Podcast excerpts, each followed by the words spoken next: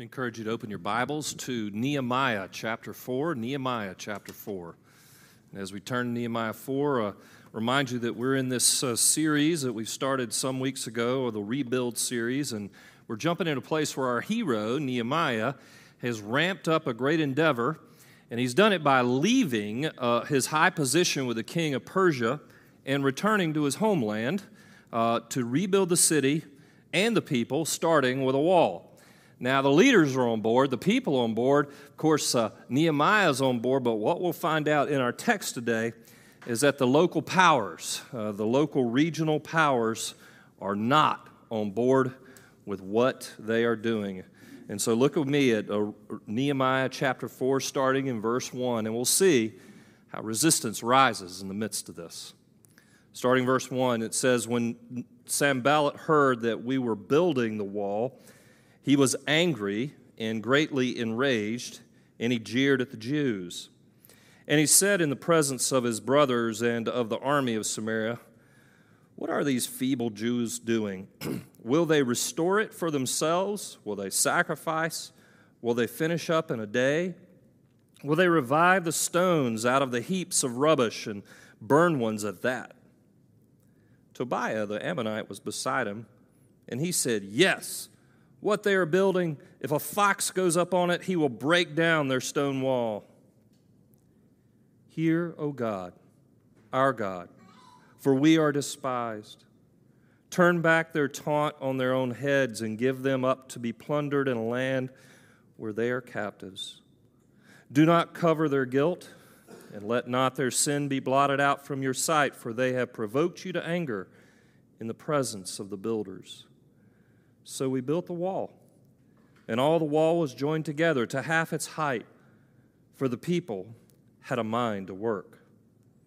But when Sanballat and Tobiah and the Arabs and the Ammonites and the Ashdodites heard that the repairing of the walls of Jerusalem was going forward and that the breaches were beginning to be closed, they were very angry. And they all plotted together to come and fight against Jerusalem and to cause confusion in it. And we prayed to our God and set a guard as a protection against them day and night. In Judah, it was said, the strength of those who bear the burdens is failing. There is too much rubble. By ourselves, we will not be able to rebuild the wall. And our enemies said, they will not know or see till we come among them and kill them and stop the work. At that time, the Jews who lived near them came from all directions and said to us 10 times, 'You must return to us.' So in the lowest parts of the space behind the wall, in open places, I stationed the people by their clans with their swords, their spears, and their bows. And I looked and arose and said to the nobles and the officials and to the rest of the people, 'Do not be afraid of them. Remember the Lord, who is great and awesome, and fight for your brothers, your sons, your daughters, your wives, and your homes.' This is the word of the Lord. Thanks be to God." Well, there are days in history that are not only memorable, they change everything. December 7th, of course, changed everything. World War II.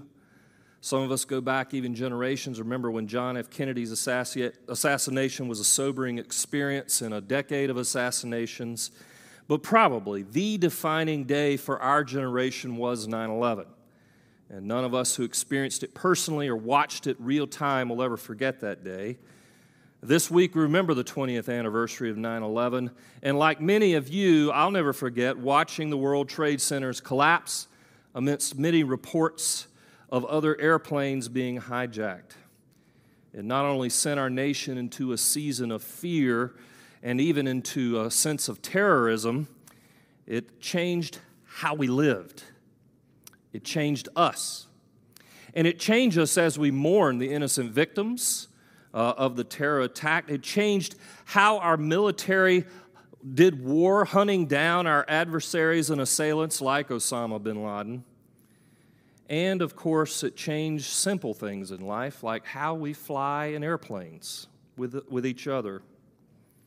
You know, I had to think this week, while we all knew that people didn't like us as Americans, that day took it to another level. It escalated a conflict in a dark way. We were reminded that after decades of relative peace, that to borrow a phrase from Star Wars, sometimes an evil empire strikes back. As we look at the scriptures today, the book of Nehemiah and the rebuilding of the wall has its own version of 9/11, where an empire strikes back at God's people.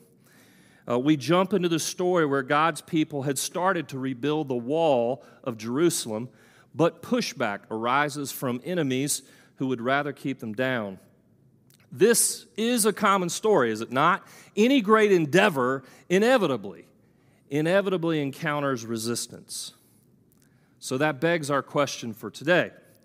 When we labor to build anything good within the kingdom of God, particularly like our families or even careers or especially the church, and then someone strikes back, what do we do? How should we handle spiritual resistance that comes at us? And more to the point of our text, how does Nehemiah, our hero, handle the resistance that comes his way and the people's way? Well, Nehemiah 4 lays out a gospel strategy to help us when we feel like something is resisting us for doing good for God and his kingdom. And the resistance begins in verse 1, right here, right at the beginning of the text, after all the wall mobilization had happened, look at what happens in verse 1. When Sanballat heard that we were building the wall, he was angry and greatly enraged. He jeered at the Jews. So here's where we are in the story. After leaving his position on the cabinet of the king of Persia, the superpower leader of the world at that time, Nehemiah arrives in Jerusalem as the new governor of Judah. And he casts this grand vision of rebuilding the city, and particularly the wall, so that they could rebuild the people. And he mobilizes the leaders, he mobilizes the people to endeavor building this great work. Now, the people enthusiastically, as we saw recently, get behind him after 140 years of being beat down by regional politics and powers that took advantage of them. The prospects of restoration, you might imagine, when they were hearing this, were really exciting and hopeful. However, once they start the work, our chapter lays out an immediate response of the local power broker. Sanballat of the Samaritans gets mad. And this is instructive to us right off the bat, that when we do anything to build the kingdom of God in our families, in our community, in careers, and yes, especially the church, there will be resistance. The empire will strike back. And we see there are actually two kinds of resistance in our text today. And the two kinds are external resistance and internal resistance. External resistance and internal resistance to God's kingdom. Now, externally, we read about an alliance of men led by Sanballat. Now, Sanballat was this historic person, the leader of Samaria, and according to verse 1, he mustered his army. Did you see that? He pulled his army together with rage and ranting, and he started tearing down the Jews verbally in front of the troops. Now, at this point, we got to ask the obvious question, why? What's the big deal for Sanballat and all these others who were involved? Well, you got to understand, building a wall was a threat to the political power structure of the region. Not having a wall meant that groups such as Sanballat, Samaritans, and others around could plunder the weakened Jews in Jerusalem when their economy was up. In other words, they didn't want a wall because they loved money and power. So how did Sanballat respond? Well, he does several things in our text. In verses 1 and 2, he says that they resorted to verbal abuse by ridiculing and tearing down the Jews. They taunted God's people. They talked junk and used words to stop the advance of God's kingdom. Now, I don't know if any of you ever played in kind of sports and where you would travel to other schools or other places, but sometimes when you're on a team and you travel to another place, you encounter some of this in a surprising way. When I was a middle schooler or a junior higher, I played football, and We'd go to some schools, and some schools were just fine. You wouldn't get a hard time if you played with. But other schools you went to them, well, man, they really brought the goods verbally. When you're walking off the bus, they're pounding you right off the bat from the crowd. And I'll never forget how I was struck by it. People would just have hostility towards you, and they didn't even know you. But that's exactly what's going on here. It was intended, in other words, to intimidate and to erode confidence, and that's exactly what Sanballat was doing in our text. So Sanballat not only intimidated, but he also escalated by resisting and plotting with other nations. The rest of our text says he entered an alliance with Tobiah the Ammonite, Geshem the Arab, a new added member, the Ashdodites, and yes, even the mosquito bites. Sorry, bad joke of a preacher. Now, the Ashdodites were added to the alliance because we've already heard about these other guys, the Arabs, the Ammonites, and, of course, the Samaritans. They were added as yet another country. And you've got to remember that all these nations literally surrounded Judah and Jerusalem, literally surrounded them. And like the Taliban, their intent was to gang up on God's people. Now, don't miss this, though. Sanballat was not just a thug, a part of a new mob. The groups weren't just gangs. These were nation-states with leaders and armies who had political objectives. That made them very dangerous. So, what was behind their political objectives? Well, a key thing I'd highlight in the text for us is how many times Sanballat and the others were described as angry, enraged. And that is where all violence begins, in the human heart, with anger. We see with Sanballat the danger of human anger. If it isn't dealt with, it devolves into darker things. Ephesians 4 says it like this: don't let the sun go down on your anger. Why? Because it devolves into bitterness, wrath, clamor, slander, and malice, all of which we see happening in this text. Sanballat, you see, was forming an axis of anger, and he was using words to form a narrative of rage. Now, what makes this worse was this narrative of rage was getting around. And Jerusalem was hearing about it. Sanballat was posting it on Facebook, Twitter, Instagram, and God's people were seeing it on their phones and getting really nervous. These were the external and escalating forms of resistance coming to the way of God's people. But in light of Sanballat striking back, there was also internal resistance rising up among the people too. Look at verse 10 in our text. Look at what that says with me. It says this: in Judah it was said, the strength of those who bear the burdens is failing. There is too much rubble. By ourselves we will not be able to rebuild the wall. Internal resistance rises up in a few ways in verses 10 through 12. In verse 10, the people of Judah get really discouraged that there is too much work for them to do as a tribe. And that some of them may have even got the self-pity context. Well, we're the only ones really doing the work. None of the other tribes are really stepping up. We're left carrying the bag. The result was they believed Sanballat's words that they couldn't pull this off. Then in verse 12, other Jews in surrounding towns throughout Judah were talking to those working on the wall in Jerusalem. And this is what they were saying. It was like, hey, man, we're hearing all these things about how dangerous it is. You all need to come home. It's getting unsafe to build that wall. We need you at home. And then in verse 11 is this interesting text. It says this, in the middle of all these comments of what was happening internally, it says, our enemies said they will not know or see till we come among them and kill them and stop the work. This is the confusion that they were stirring up among the people. In other words, most commentators agree that spies were in the axis of anger and were spreading rumors among the people with tradecraft. It was a propaganda campaign in verse 11. Enemy nations were posting articles online to polarize and stir fear among the people. So, that was the internal resistance that was rising up and escalating. What's all that got to do with us?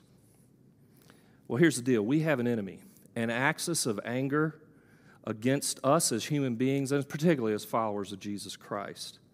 It's sin, Satan, and the world. Sin, Satan, and the world. Satan is the master of espionage and intrigue, whispering lies into our ears and sometimes carrying out a version of psychological warfare that discourages us and beats us down.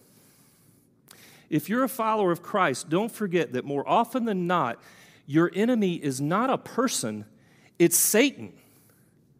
He hates you, and he hates you so much that he shows what he's about when he approached Adam and Eve in the garden in the form of a snake, not a human, in order to demean their dignity. He hates our humanity, and he would like nothing better than to discourage us and set believers against one another. Now, what is our response to this? Well, James 4 lays it out really clearly. Resist the devil, and he will flee. Resist the devil, and he will flee. Use the truth of the gospel to resist the devil, and faith that follows Jesus no matter what. That's exactly what Nehemiah did in our text.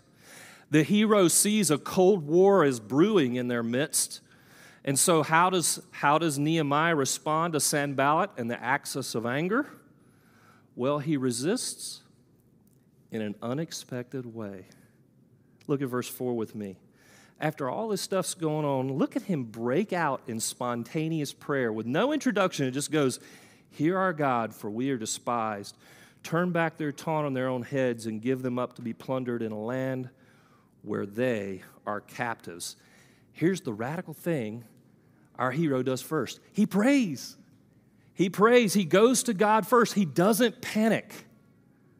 He breaks out in this abrupt, spontaneous prayer, and he comes at God in two angles, with intercessory prayer and what we call in theological circles an imprecatory prayer.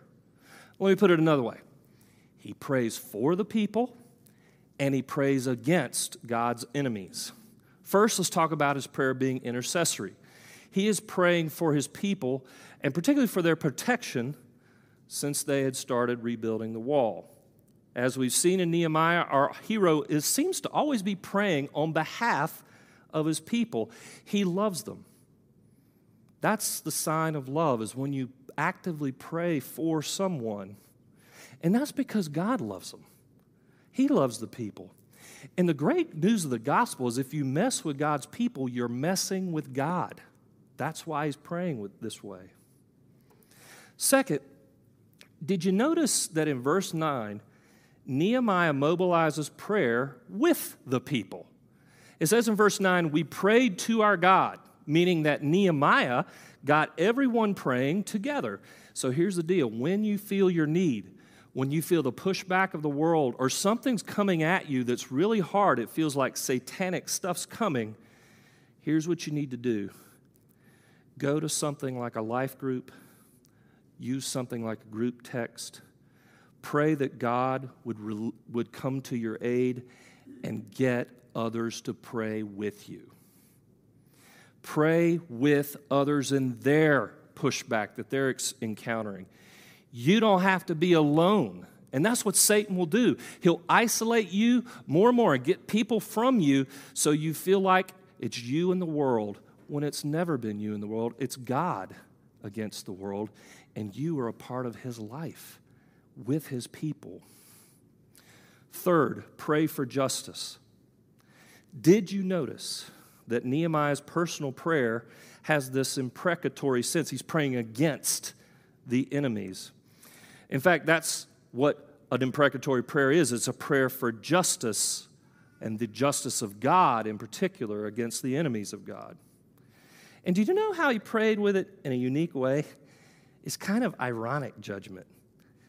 He prays that the enemies would reap what they sow. They had sowed plundering and plundered God's people. And he's saying, may you experience that plundering. And then he gets even more radical. He prays they wouldn't be forgiven. And you and I go, what? That doesn't sound like Christianity. Now, before we condemn this prayer, let's remember something here.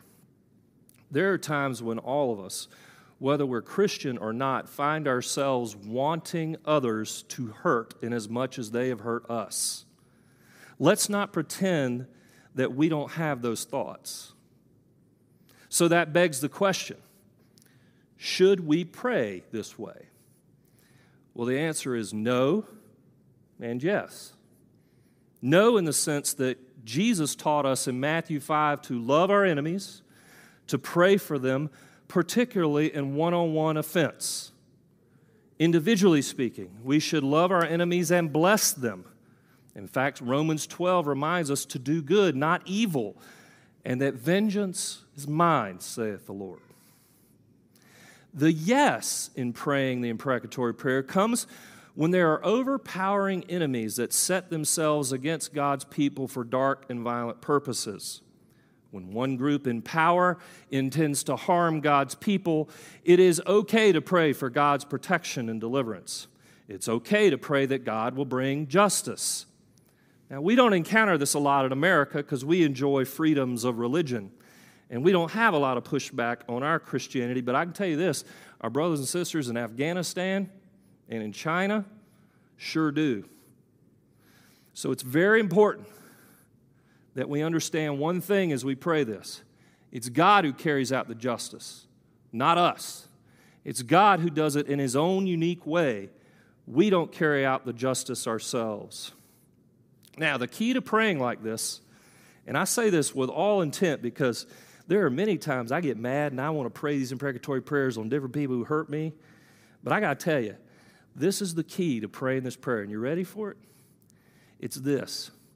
You need to examine yourself and the injustices in yourself before you pray about other people. If you pray this prayer without examining the injustices in yourself and how you've treated people, it will boomerang right back to you in some way.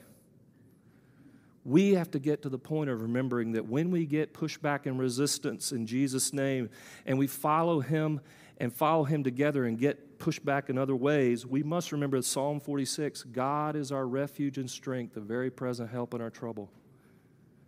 He is our fortress. We need to be still and know that He is God and come to grips with our own brokenness in the process. We need to get the log out of our own eye first. You know, one of the things I love about Jesus is when He says, come to me, if you do an analysis of come to me in that invitation throughout the Gospels, it's almost always to people who are thirsty, weary, beat down, afraid, hurting, wounded.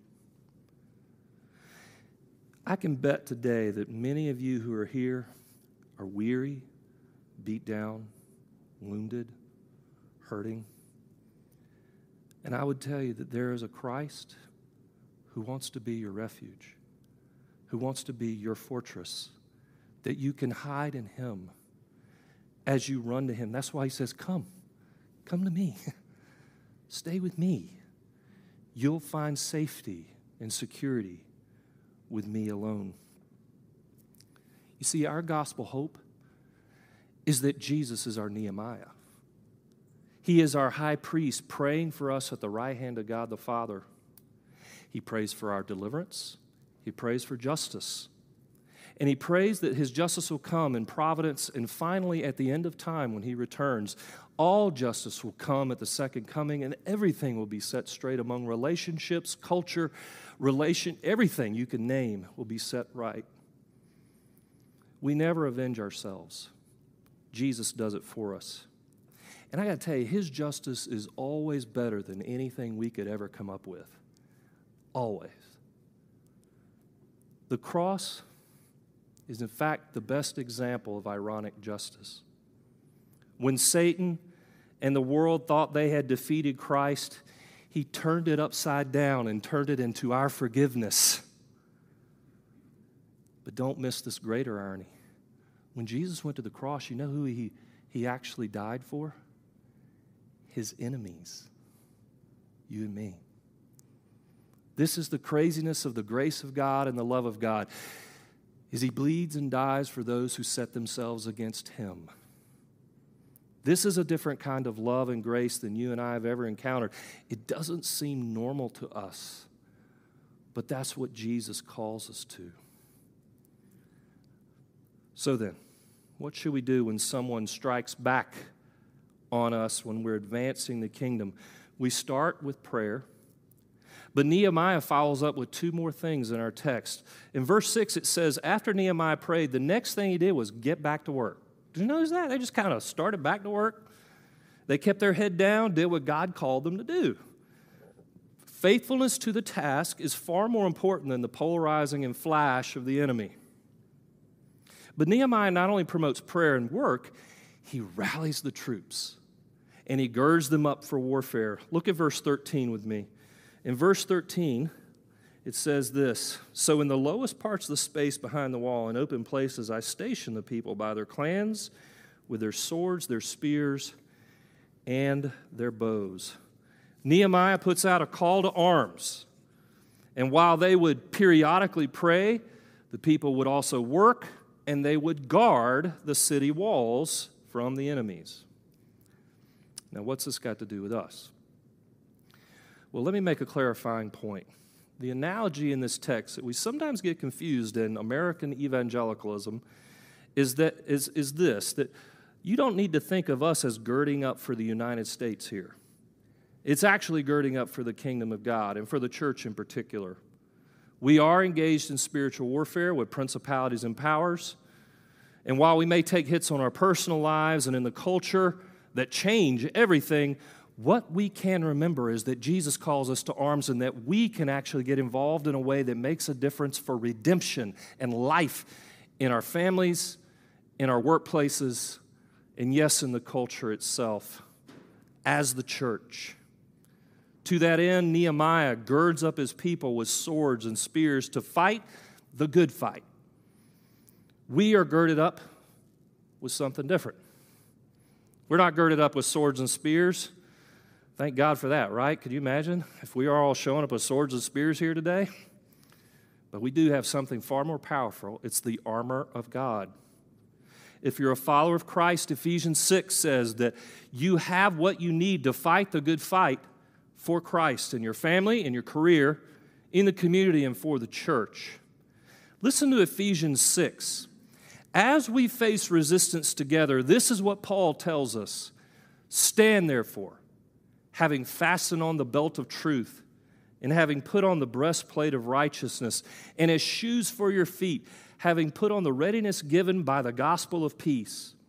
In all circumstances, take up the shield of faith, with which you can extinguish all the flaming darts of the evil one, and take the helmet of salvation and the sword of the Spirit, which is the word of God, praying at all times in the Spirit. Man, that's good stuff. Did you notice that you have the truth of the gospel, righteousness in Christ, a readiness with the gospel, faith, salvation, the sword of the Spirit, all couched in prayer? That's what you have available to you. So here's the application. Are you afraid of something right now? If I said to you, what are you afraid of? Fill in the blank. What would you say? Something about your family, your kids?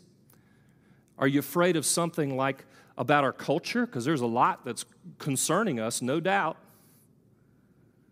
Well, here's what I would tell you. You are not alone in the resistance. You can pray to your captain, Jesus Christ. You can be strong in the Lord and not yourself. And you can be strong in the Lord together, side by side. You're not alone in your battle, in your fear. This passage is a great place to look over this week for most of you, not only in Nehemiah 4, but even Ephesians 6, to figure out what you need from God in the midst of your struggle right now. I regularly return to this passage. Remember, what is it I need right now in the midst of what feels like resistance from Satan or other things that are not of my own making? But let me be clear. This text is not a call to anger against something. Lord knows we got plenty of that going on in the world today, don't we? Everybody defining themselves against something. Nah, this is a call to fight the good fight for something. Nehemiah saying, fight for your homes, for your family, for your wives, for things that matter.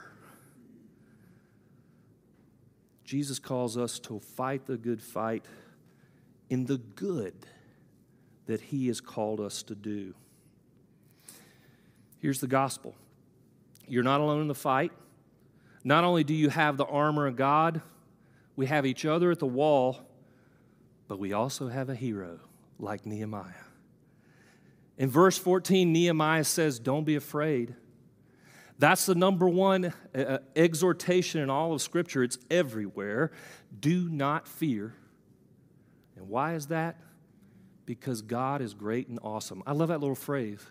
The great and awesome God, that's military language that describes God. If there are great armies of the world, imagine the whole of the American army, the most powerful military force in history. God is infinitely greater in his power than that force. And sin, Satan in the world, the axis of anger, are nothing compared to him. God is an overwhelming force against anything he sets himself against. It's like that scene in the Lord of the Rings. Remember the last movie, Return of the King, where Aragorn leads the army of the dead against the armies of Mordor and Sauron. The armies utterly destroy the armies of Mordor. They are no match. The same is true with God, who crushes any kind of enemy in his path. But I got even better news. Even more than bringing justice, our God has sent Christ as our defender and shield. A shield takes a blow for us, right? Well, that's what Christ did. He took the blow of justice for you and for me on the cross. And then he was resurrected from the dead to conquer the one enemy that all of us, it's the great equalizer that all of us can't conquer on our own, is death. Jesus did that. Are you afraid of someone or something today? Are you afraid of a world that seems to be increasingly hostile to even Christianity? Jesus is our gigantic, infinite sword, shield and defender. He's our captain, our Nehemiah, who calls us to courage, because he's conquered sin and death, and he's ruling at the right hand of God the Father right now. I've told this story a few times, but I only thought it was appropriate as I was praying this morning. When I was growing up, I mowed yards in our yard in my neighborhood, and one day my neighbors literally next door said, hey, would you start mowing our yard because the kid up the road is not helping us. This made me a little nervous because the kid up the road was the local bully. And they were asking me to mow the yard instead of him. So one day I pulled out my mower, I went out there and I started to mow, and I kid you not, you couldn't have played this out anymore. The kid walks down the road and he meets me in the yard. I turn off my mower, he starts talking to me. So I'm the one who's supposed to be mowing this yard. Why are you mowing the yard? I said, well, listen, my neighbors just asked that I do this. I'm here to do it. That's why I'm helping them. You'll have to talk to them. And he starts to give me a really hard time about this, a little intimidating. So he's about, we'll say, 3 or 4 years older than me and probably another 20, 30 pounds bigger than me and taller than me. I'm feeling a little intimidated at this point. But then as he's talking to me, I see something happen behind his shoulder in my yard next door. And there's something going on beside a tree in my front yard. And I look closely right over his shoulder, and it's my dad. My dad's standing there right beside the tree watching this whole thing evolve. He had just gotten home. So the thing you got to know about Jerry Faulkner, my dad, is a street fighter. And I'm not talking about metaphorically. He's a blue-collar guy who grew up street fighting. If anybody gets in it with Jerry Faulkner, it's going to be an ugly picture for them. So as soon as I saw Dad right beside that tree, and this kid's giving me a hard time, you should have seen me buck up. I bucked up, and I said, look, the neighbors asked me to do this. I'm here doing it for them. If you got a problem, why don't you talk to them? And then he said, all right, whatever, and he took off, and I just started mowing and finished it up. But I got to tell you, don't miss it. The only reason I had courage to keep going was my dad was there, and nobody messed with my dad. Same's true for you. The only way you're going to have courage in the long run is if you look to your Father and your captain, Jesus Christ. He's fighting the battle for you. He's won it. Now he wants you to come along and fight with him. Let's pray. Lord Jesus, we all come to you. And I know that everyone in this room, including me, my family, we all are in some form of battle. We have angst about things. We have fears and anxieties. We are the people of Israel, starting to shake in our boots here, Lord, in this text. But we praise you that you, Lord Jesus, are the one who comes and defends us, our captain who prays for us, even dies for us in our moments when we were your enemy. Thank you, Jesus, that Christianity offers something different in how we handle life, not with anger, but by following the just one who rescues lost sinners. In Christ's name we pray. Amen.